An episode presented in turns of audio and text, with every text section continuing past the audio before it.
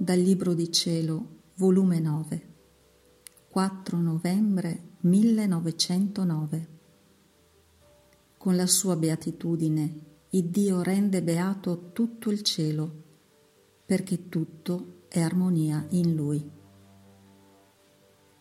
Avendo fatto la comunione, stavo dicendo al mio adorabile Gesù, già sono stretta con te, anzi immedesimata. Se siamo già una cosa sola, io ti lascio il mio essere in te e vi prendo il tuo. Quindi vi lascio la mia mente e prendo la tua. Vi lascio i miei occhi, la mia bocca, il mio cuore, le mie mani, i miei passi. Oh, quanto sarò felice d'ora in poi. Penserò con la tua mente, guarderò coi tuoi occhi, parlerò con la tua bocca, ti amerò con il tuo cuore, opererò con le tue mani, camminerò coi tuoi piedi e se qualche cosa mi verrà dirò, il mio essere l'ho lasciato in Gesù e ho preso il suo.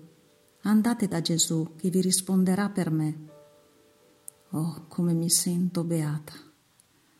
Ah sì, anche la tua beatitudine vi prendo, non è vero Gesù? Ma mia vita è tutto il mio bene. Tu con la tua beatitudine rendi beato tutto il cielo e io prendendo la tua beatitudine non rendo beato nessuno. E Gesù mi ha detto, figlia mia, anche tu puoi quel prendere tutto il mio essere e insieme la mia beatitudine, rendere beati gli altri. Perché il mio essere ha la virtù di beatificare? Perché tutto è armonia in me. Una virtù armonizza con l'altra, la giustizia con la misericordia, la santità con la bellezza, la sapienza con la fortezza l'immensità con la profondità e altezza, e così di tutto il resto. Tutto è armonia in me, niente è discordante.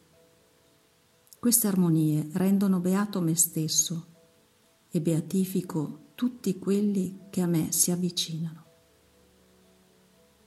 Onde tu col prendere il mio essere, sta attenta che tutte le virtù armonizzino tra loro e questa armonia comunicherà la beatitudine a chiunque a te si avvicina, perché vedendo in te bontà, dolcezza, pazienza, carità, uguaglianza in tutto, si sentiranno beati stando a te vicini.